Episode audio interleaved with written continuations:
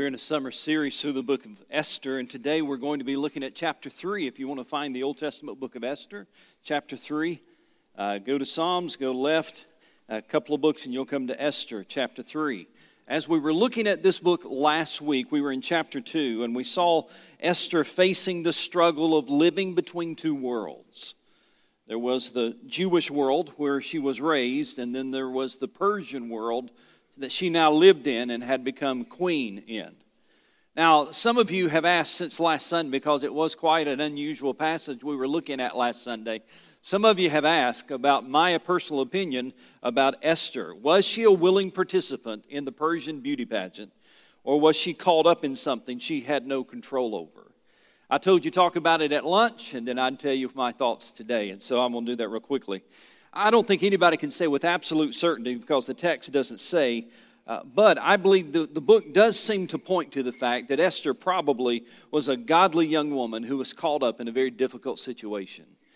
I think she was one of those ladies who was as beautiful on the inside as she was on the outside. Uh, some hints to that, just so you'll know if, if you're taking notes and want to make references. Chapter 2, verse 9, it says, The girl pleased him and won his favor. There was something about her where when people met her, they were pleased by her. Chapter 2, verse 15, Esther won the favor of everyone who saw her. It's as if that there was a blessedness on her life. And in fact, in chapter 4, where we hear these words, and we'll look at them next Sunday, in chapter 4, it says, And and who knows but that you have come to a royal position for such a time as this? And the implication in that verse is perhaps God has brought you to this place for such a time as this. So when you put those pieces of the puzzle together, I think that indeed Esther was a godly young woman, as pretty on the inside as she was on the outside, but caught in a difficult situation of trying to live in two worlds.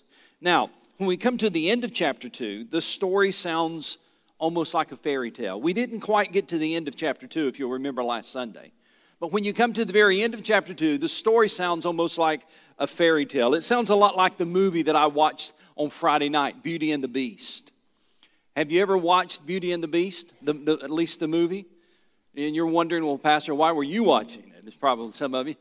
Well, uh, Lisa wanted to watch it, so I was watching it. And I'll just tell you this halfway through the movie, she turned to me, she said, You're not into this, are you?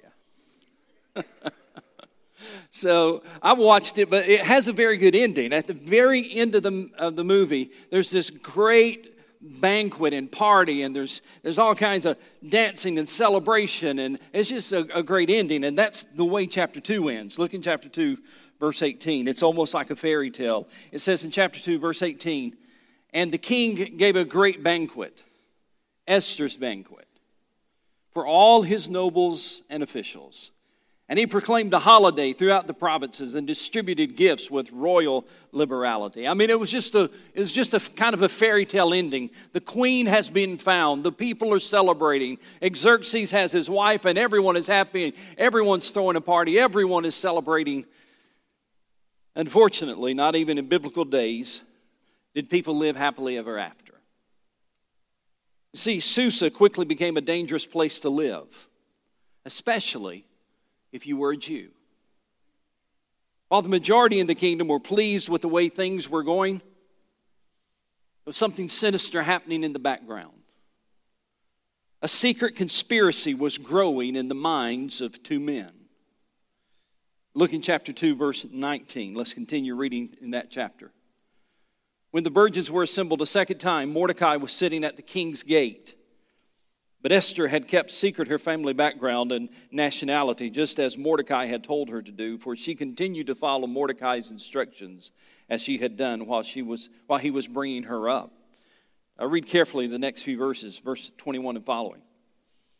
During the time Mordecai was sitting at the king's gate, Bigthana and Teresh, two of the king's officers, who guarded the doorway, became angry and conspired to assassinate King Xerxes. But Mordecai found out about the plot and told Queen Esther, who in turn reported it to the king, giving credit to Mordecai. And when the report was investigated and found to be true, the two officials were hanged on a gallows, and all this is recorded in the book of Annals in the presence of the king. Verse 19 to 21, we're told that Mordecai was sitting at the king's gate. Now, that's more than him just sitting at the gateway of a city. Uh, the phrase sitting at a king's gate, and we're seeing it twice in that text, it, it really is implying that he had an administrative capacity now in Xerxes' kingdom. He was one of the royal officials. Chapter 3, verse 1, you'll see, and verse 2, you'll see him listed among the royal officials. The, the gate was the ancient equivalent of our modern day law court where business was conducted and kingdom business was conducted. So Mordecai is now sitting among the leaders at the king's gate. He's sitting there in this place of business. It's very probable that Queen Esther got him the job. And there's nothing wrong with that, but it's interesting that that's probably how he made it to this position. But here's Mordecai, a faithful Jew, who hears that these two men hate the king and that they're plotting an assassination against Xerxes. So Mordecai tells Esther, and Esther tells the king, the two men are investigated, the, the report is investigated, and the two men are hung on the gallows. Now it's interesting what happens here. Follow this. Mordecai, a Jew, a faithful Jew, spoils the assassination plot, and saves the life of a pagan king named Xerxes.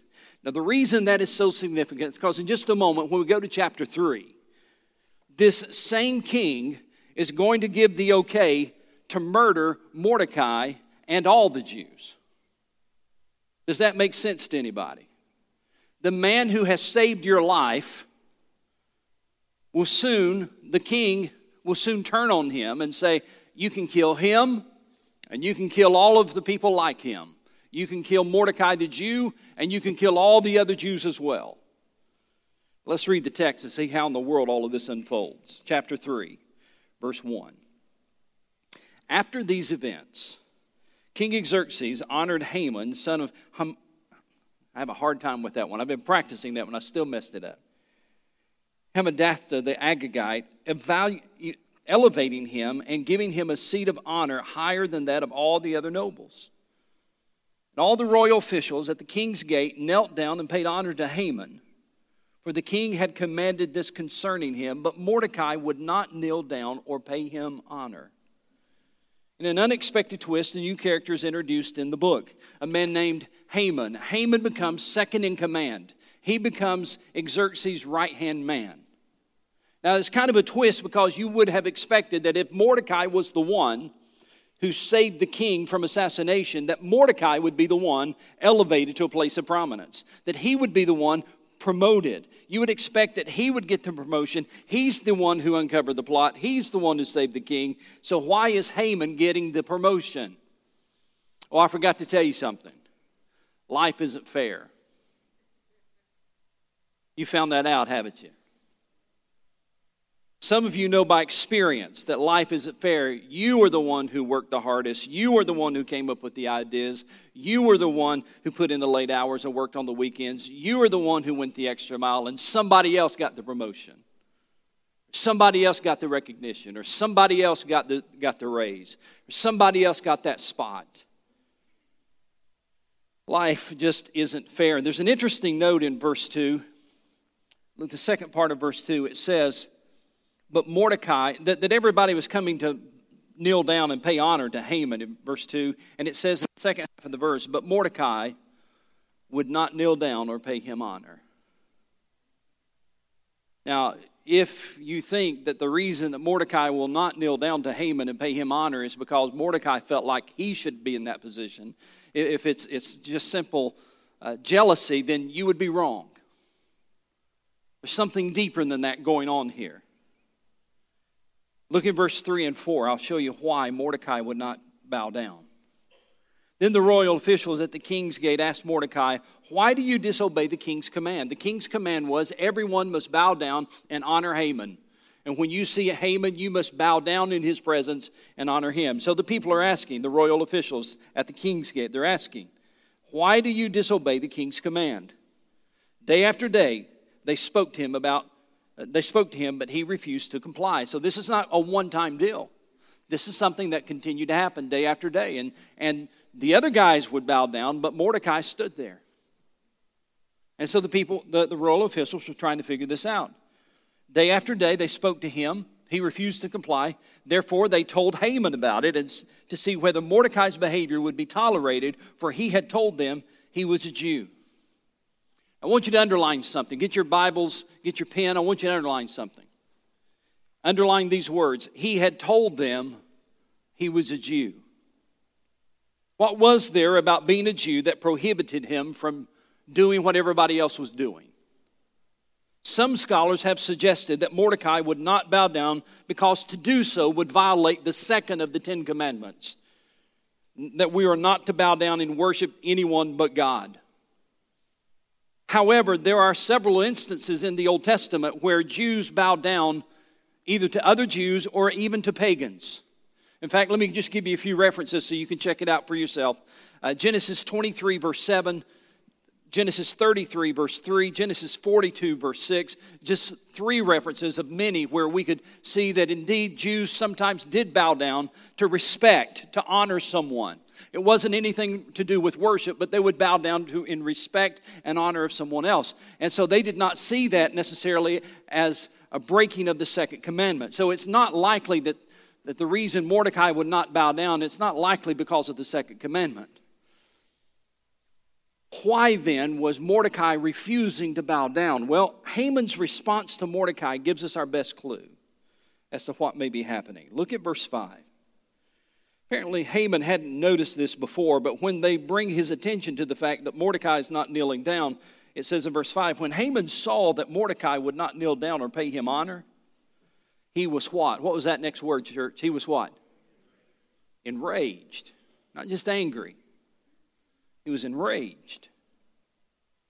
Yet, verse 6 having learned who Mordecai's people were, he scorned the idea of killing only Mordecai. Instead, Haman looked for a way to destroy all Mordecai's people, the Jews, throughout the whole kingdom of Xerxes. What in the world is happening here? What a twisted moment this is in the story. When Haman realizes that Mordecai is not bowing down, he's enraged, but to such a degree that he's not just angry at him and he's not just wanting to hurt him or put him in jail or even kill him, but he takes it to the ultimate when he says, I will kill everybody like him. I'm going to kill him and all of his people. And not just him and all of his people here in the city of Susa. I'm going to kill him and all of his people in the entire Persian Empire. 127 provinces. From India all, all the way to, uh, to uh, Ethiopia. I'm going to kill all of those people, including those in the area we would currently call Israel. I'm going to kill all of the Jews, all of Mordecai's people simply because Mordecai refused to bow down. Now, there has to be something going on here. What, what in the world would cause him to respond that way? The answer is a grudge, a 500 year old grudge.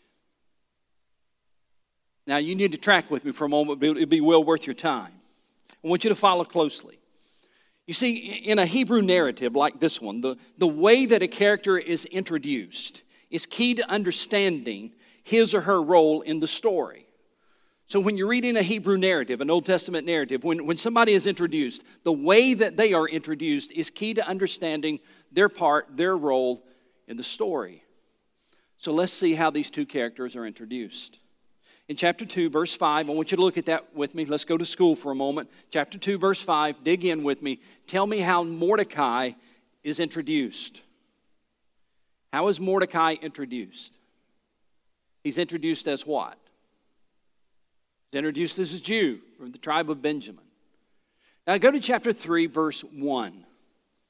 Haman is, is introduced for the first time in the text. And in chapter 3, verse 1, how is Haman introduced? What, he, what is he called? It, it's after the word the. Yes, the Agagite. So in chapter 2, verse 5, for the first time, Mordecai is introduced. He's introduced as a Jew. Chapter 3, verse 1, Haman is introduced for the first time. He's introduced as an Agagite. Now, those aren't trivial titles. Folks, this is kind of like the Hatfields and McCoys. Best way I could describe it to you. I want you to write down, if you're taking notes, I want you to write down Exodus chapter 17, verses 8 through 16. Exodus chapter 17, verses 8 through 16. We won't have time to read that. You can do that later. But let me explain what's going on here. Agag was the king of the Amalekites. This heathen nation had the dubious distinction of being the first people to attack and try to destroy God's people. Now, make sure you've heard that. Agag is the king of this heathen nation, and they were the first nation to attack what we would call the Jews. They were the first people group to attack the Jews and try to destroy God's people. You know when they did it? The Amalekites attacked the Jews as they were leaving Egypt. As they were leaving Egypt, going to the promised land, it's, it's in the Old Testament, the story is there. You'll find it in Exodus. And they, they attack God's people, the first group to do so. And in chapter in, in Exodus chapter 17, verse 16, here's what we read. The story ends this way. Listen to this. The Lord will be at war against the Amalekites from generation to generation. Let that sink in for a moment. Because this group attacked God's people as they were leaving Egypt and going into the promised land, God declared there will be war against these people who attack my people from generation to generation. And when we come to the book of Esther, about 500 years have passed. From generation to generation to generation, there has been this enmity between those who are, from, who are Amalekites and those who are Jews. That's why in this, in this book, Mordecai is introduced as a Jew and, and Haman is introduced as an Agite, Agagite, an Amalekite. There's this battle between these two races that has existed for generations. You see, Haman's father hated the Jews, and his father hated the Jews, and his father hated the Jews, and his father hated the Jews for generations, for 500 years. And so when Mordecai wouldn't bow down and Haman recognized or found out he's a Jew, all of a sudden the second man, the second most powerful man in Persia saw a way to end the generational battle. He's a Jew. I'll kill him, all of his people like him. You see, Haman is the Hitler of his day. Haman was, was the one who wanted to exterminate the Jews. His personal mission, self appointed mission, was to kill all of Mordecai's people, all of the Jews. And so let's pick up the story and see what's about to happen. Verse 7. In the twelfth year of King Xerxes, in the first month, the month of Nisan, they cast the pur, that is, the lot, in the presence of Haman to select a day and a month. And the lot fell on the twelfth month, the month of Adar. You know what they're trying to do here? Haman is trying to decide what day shall we start the slaughter? What day will we appoint that we can exterminate the Jews? I mean, this is genocide pure genocide. What, what day shall we do this? These were very superstitious pagan people, and so they decided in their, in their superstitious ways to cast the lot, to throw the dice, if you will. And, and, and they had this system of continually casting the lot until it landed on a certain thing, and, and it, they saw that as a sign that they were to wait 11 months because they cast the lot in the first month of the year, that they were to wait until the 12th month of the year, and that would be the day of execution. Probably in Haman's mind, he's thinking, that's okay. That makes it even better. I'll torture them for 11 months, making them wait and dread what's coming. I mean, just think about it. If someone came to our church today from the government and said, 11 months from now, next June, June of 2018, we're going to kill you and all of your family simply because you're Christian. And not only are we going to kill you and all of your family, we're going to kill you. We're going to kill your, your spouse. We're going to kill your children. We're going to kill your grandchildren. Not only are we going to do that, we're going to kill everybody in the church because you're Christian. Not only are we going to do that, we're going to kill everybody in South Carolina because you're, that, that are Christians. And not only will we do that, we'll kill all the Christians throughout America. And so nobody is safe anywhere. In every place in all of America, next June 2018, we'll kill every Christian that lives in America. And then you have to wait. Imagine what torture that would be to hold your little grandbaby, or to look at your son or your daughter, or your wife or your husband, and know that that day of slaughter is hanging over your head. So Haman waits, and he looks forward to that day. Now, there's just one other thing he's got to do. Haman has to convince the king to go along with his plan. See, right now he doesn't have permission. Right now, all he has is a plan, but now he needs permission to carry it out. He's got a diabolical plan, so he needs the king to okay it. So we read in verse 8. This is amazing to me. I don't want you to miss this. When the king's order and edict had been proclaimed, many girls were brought to the citadel. I'm sorry, I'm in chapter 2. Let me go back chapter 3, verse 8. Then Haman said to King Xerxes, There's a certain people dispersed and scattered among the peoples in all the provinces of your kingdom, whose customs are different from those of all the other people, and who do not obey the king's laws. It's not in the king's best interest to tolerate them. If it pleases the king, let a decree be issued to destroy them. And notice this. And I'll put 10,000 talents of silver into the royal treasury for the men who carry out this business. Haman doesn't even mention that they're Jews. He just said, There's some people in your kingdom and they don't follow your laws or your decrees. They're not very, it's just not very wise to let them be here.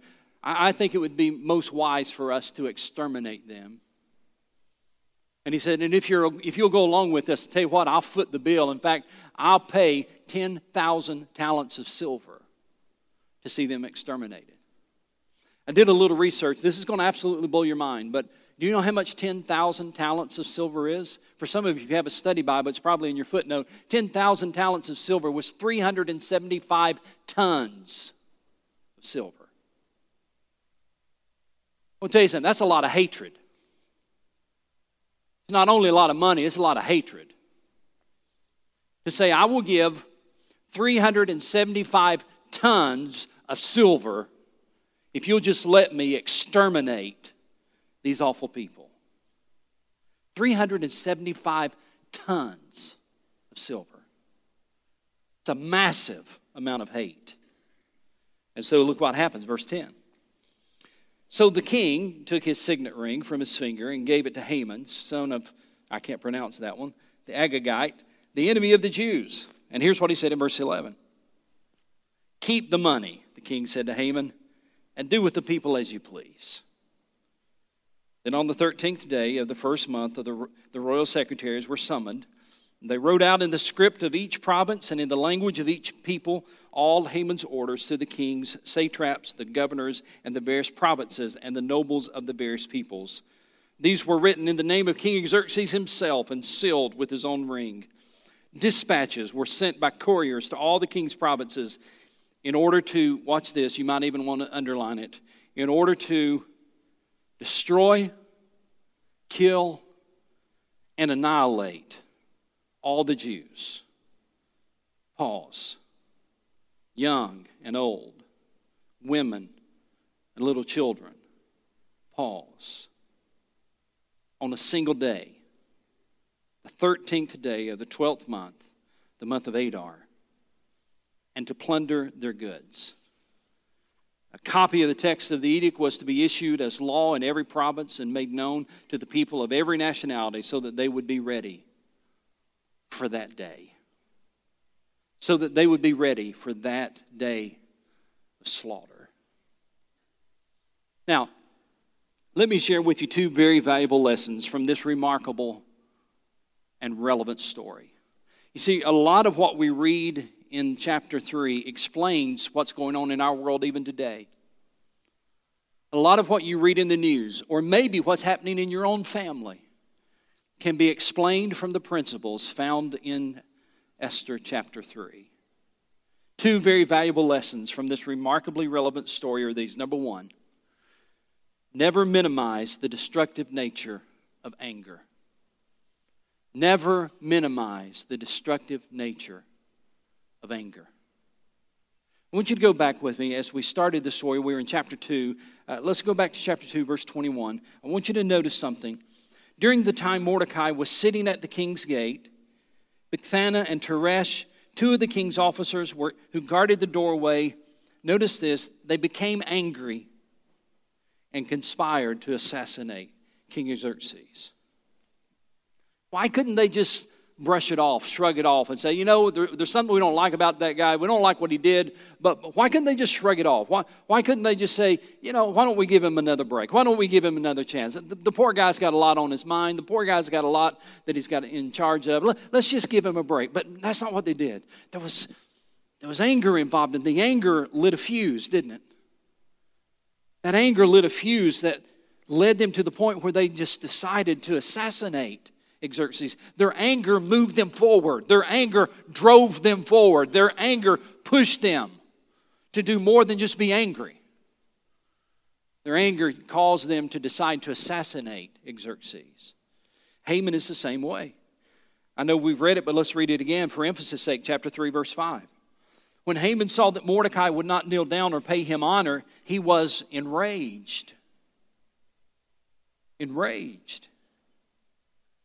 How, how enraged was he? Verse 6 Yet having learned that Mordecai's people were scorned, the idea, uh, having learned who Mordecai's people were, he scorned the idea of killing only Mordecai.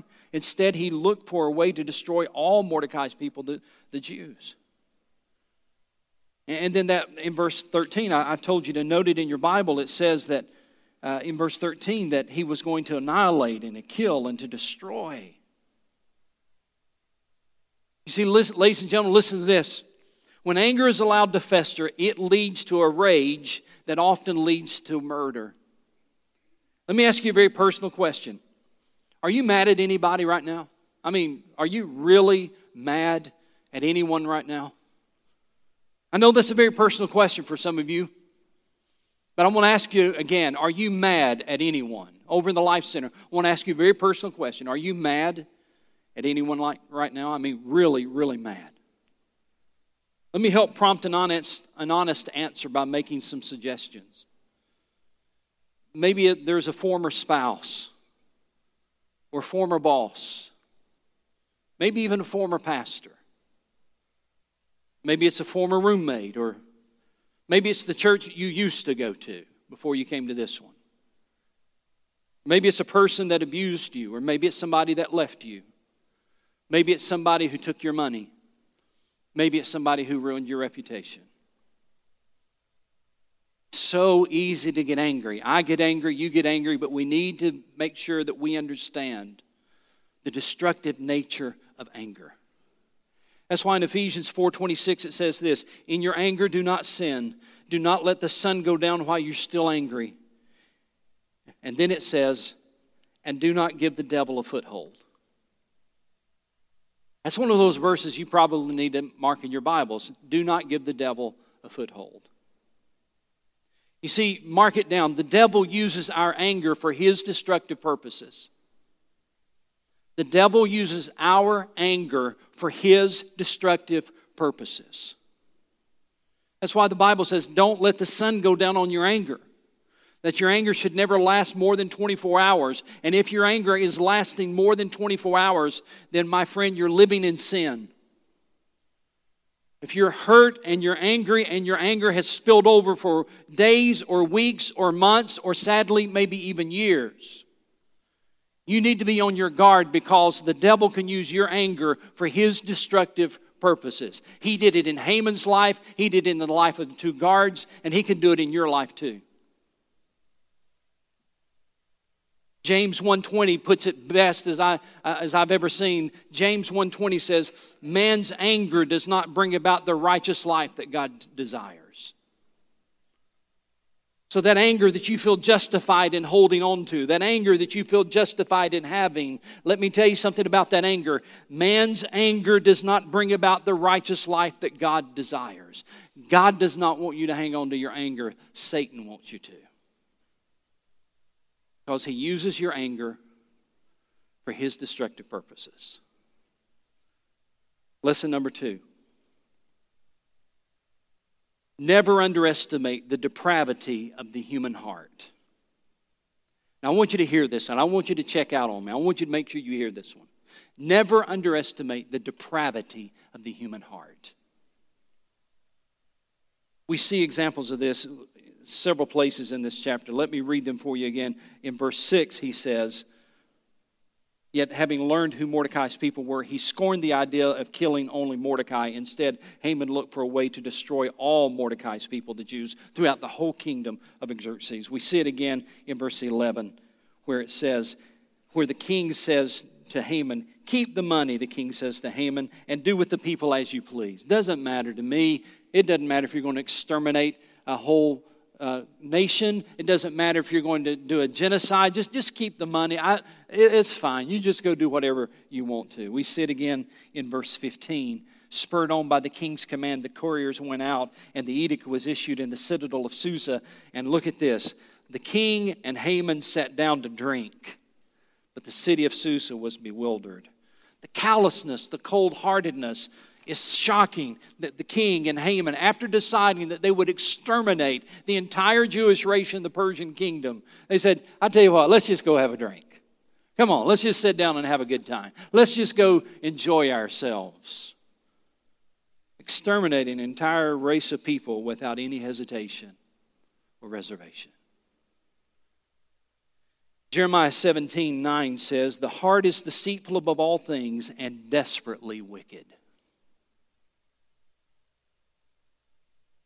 Same verse in the NIV says, The heart is deceitful above all things and beyond cure. I want you to listen to me. That's not just talking about the heart of Haman, that's talking about your heart and mine. Our heart is desperately wicked.